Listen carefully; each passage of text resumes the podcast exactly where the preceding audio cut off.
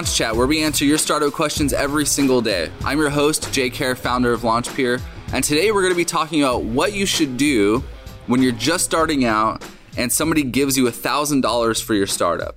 Now, I know $1,000 doesn't sound like a lot, but we're going to get into one if somebody just hands you a $1,000 check and says, hey, this is free money, I'm not taking any equity in your company, go ahead and spend it and you're really early on, what should you spend that money on? Should you spend it at all? What kind of things should you be thinking about as you get, you know, a little bit of cash into your startup? So we're going to dive into that today and hopefully give you guys some really good tactics that you can use with the very little amount of money that you have to spend on your company. Today's question comes from Colton from Portland, Oregon. I won $1,000 at a hackathon as a grant to spend on my idea, but no idea what to use it for. The idea is only partially validated in the digital health space. I already have a working prototype and a proof of concept I built on my own. I don't know if I can build a scalable MVP on my own since I don't have industry experience and am mostly self taught in programming. Do I keep working on the MVP myself? I do have an engineering degree and am now in medical school, and I have faculty and students in the digital health space assisting me with the project. But right now, I'm really not sure what I should spend that money on. So, what do you do when somebody gives you $1,000 to work on your startup? And now I know $1,000 doesn't sound like a lot, and I'm gonna make sure that we're taking that into consideration. But I had somebody ask me this question the other day. They're really early on in their startup, and somebody hands them $1,000. What should you do with it? Well, really, the thing that you should do with it is nothing if you don't need to do anything with it. Now, the person that asked me this question has a working prototype. It looks like they can build the MVP on their own because they're a technical founder. Well, sort of a technical founder. They at least have an engineering degree, not a lot of engineering experience, but it looks like they're making some progress towards building their product. And so, what should they use that $1,000 for? Well, they shouldn't spend it on anything if they don't have to, like I said. When you get money for your startup, you should be frugal about it. One of the big mistakes I see founders make when they're building their company and they start raising capital is they start trying to find things to spend the money on. And that's not the right thing to do. When you get paid your paycheck, you don't just go try to find things to spend the money on. And if you do, you're that's probably not a good thing. You should probably figure that out. But what you do is you think, what are my necessary expenses? What bills do I have to pay? Let me pay those how much money do I have left over? And I'm going to try not to spend as much of this money as possible on just stuff. Just because I have extra money left over doesn't mean I should spend it. So if you get money for your startup, like a free thousand dollars from a hackathon that you won, or five thousand dollars or ten thousand dollars, the same principles apply. If you don't need to spend the money, you shouldn't spend the money. But with that being said, if you do have the money, what kind of things could you spend it on? And the answer there changes based on where your startup is, but I'm going to answer it based on this person's question. So they have a working prototype. Okay. They have an MVP that's being developed by them. So it, I'm assuming that they have a domain name already bought and paid for. They have some branding done already, so they don't need to pay for that. And I'm guessing they have, you know, with a working prototype, they're already actively trying to go out and get feedback. Well, one of the things that they told me is that they're still working on trying to figure out product market fit and get feedback from potential customers. So what I would do, what I would spend that money on is what is required, which is I need to make sure before I do anything else that people really do want this thing. So the way that I would do it is the the validation strategy that we teach a lot of our founders here at LaunchPeer. And if you're interested in that training, you should go to launchpeer.com slash validation. And we have a validation training there for you that walks through this process that we take the founders that we work with through.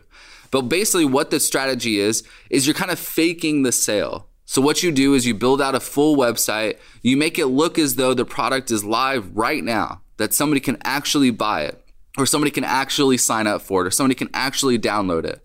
And what you do is you drive traffic to that page with Google ads or Facebook ads. I'm a big fan of Facebook ads, so that's what I would do. And that's what we teach to the founders that we work with. But you spend money to drive traffic to that page okay, that talks about your product, that makes it look like the product is available right now. And you track to see how many people go from that page and they click on the buy now button or sign up button or download now button. And you track how much it costs for each person to go and do that. Now, for me, this is the best way to validate your idea because this isn't people that you just have conversations with who want to blow smoke. A lot of people, if you have conversations with them, they don't want to tell you that your idea sucks If your idea sucks, they want to say, cool, that's nice. That sounds cool. That sounds awesome.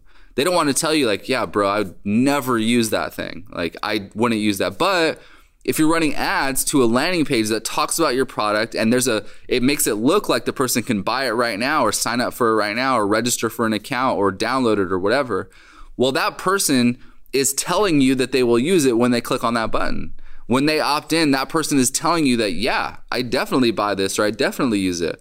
And what you're doing is you're tracking how many people actually do that. Now what we usually set up is a second page so when somebody clicks on that button or registers for an account or something, it takes them to a page that says, "Hey, sorry, we're not ready yet. As soon as we're ready, we'll let you know when we are. If you want to if you want to get notified when we do fully launch, enter your email here." Well, I don't really care how many people enter their email there. All I care about is how many people went from the that first page and decided to click on sign up now or register now or buy now or download now and went to that second page. So that's what I would spend my money on. That's the best way to validate a startup idea. It, it costs very little money. It's definitely not going to cost you $1,000 to do that. It's probably going to cost you, most of the founders that we work with end up spending about 100 to 150 bucks tops to go through this, this strategy to make sure they're optimizing their copy, optimizing their ads, optimizing the messaging to resonate the most with the people they're sending from whatever platform they're advertising on Facebook, Google, Reddit, Quora, whatever one they chose to that page. I would spend the money on that. The next thing I would spend the money on is some really unscalable strategies if I was going to spend the money. You know, buying pizza for your team, something to improve morale for the people that you're working with who are already helping you out. Uh, you you say that the person that talked to me said that uh, they were able to uh, get some people who worked at their school, faculty and staff, uh, some other students to kind of help them out as they build this thing out. Well, I would focus my energy on you know using that money for that buying those people lunch like taking them out for coffee or something like that. Those are really low cost things you can do but it's going to give you a lot of impact because if those people have industry experience with, that you don't have and from this founder i know that he doesn't have a lot of the industry experience he needs well buying lunch for people costs money. Buying coffee for people costs money but you're going to get so much valuable input from those people people that you're not asking to just download the product you're just trying to learn from them you're going to get so much valuable information from those people that's going to take you a lot further than where you would go otherwise if you didn't have those sit downs. Okay, so that's what I would really spend my money on. And that doesn't even spend the whole thousand dollars. The rest of the money, put in your bank account. At some point, you're going to need that money for something. Maybe you start getting more users and your hosting costs go up. Maybe you want to spend more money on ads once you do have a fully working product. Maybe you get stuck building your product yourself and you need to hire someone to help you come in and like tweak a few things. Or maybe your branding sucks and people are telling you that and you want to hire a logo designer to kind of help you figure that stuff out. Just put that money away. You don't have to spend it all. The big lesson here is if anyone gives you money to work on your startup uh, and it's free, don't spend it all. Only spend it on what you have, you must absolutely have in order to get your startup to the next step, that next phase. Okay. So anyway, for all of you guys, if you're interested in that validation training that walks you through how to make sure that your idea is something people want, then go to launchpeer.com slash validate, sign up for our validation training. It walks you through, it's four videos and it walks you through literally the entire process. You're not gonna have any questions about how that validation strategy works once you watch that training. So go ahead and go sign up for it and spend a little bit of money making sure that people actually want what it is that you're building. Thanks for listening to this episode of Launch Chat. If you haven't already, I really encourage you to go schedule a call with our team and get clarity on your startup journey. We'll sit on the phone for about 30 to 45 minutes with one of our startup advisors at LaunchPeer, and we'll help you map out what it's going to take for your specific startup to get from wherever it is today to building a really sustainable long-term business. So go to launchpeer.com slash call to schedule that call with our team. And also, if you haven't already, go give us a rating or review on iTunes. It helps us spread the word about the podcast. And the more founders who know about Launch Chat, the more awesome questions we'll get from founders like you.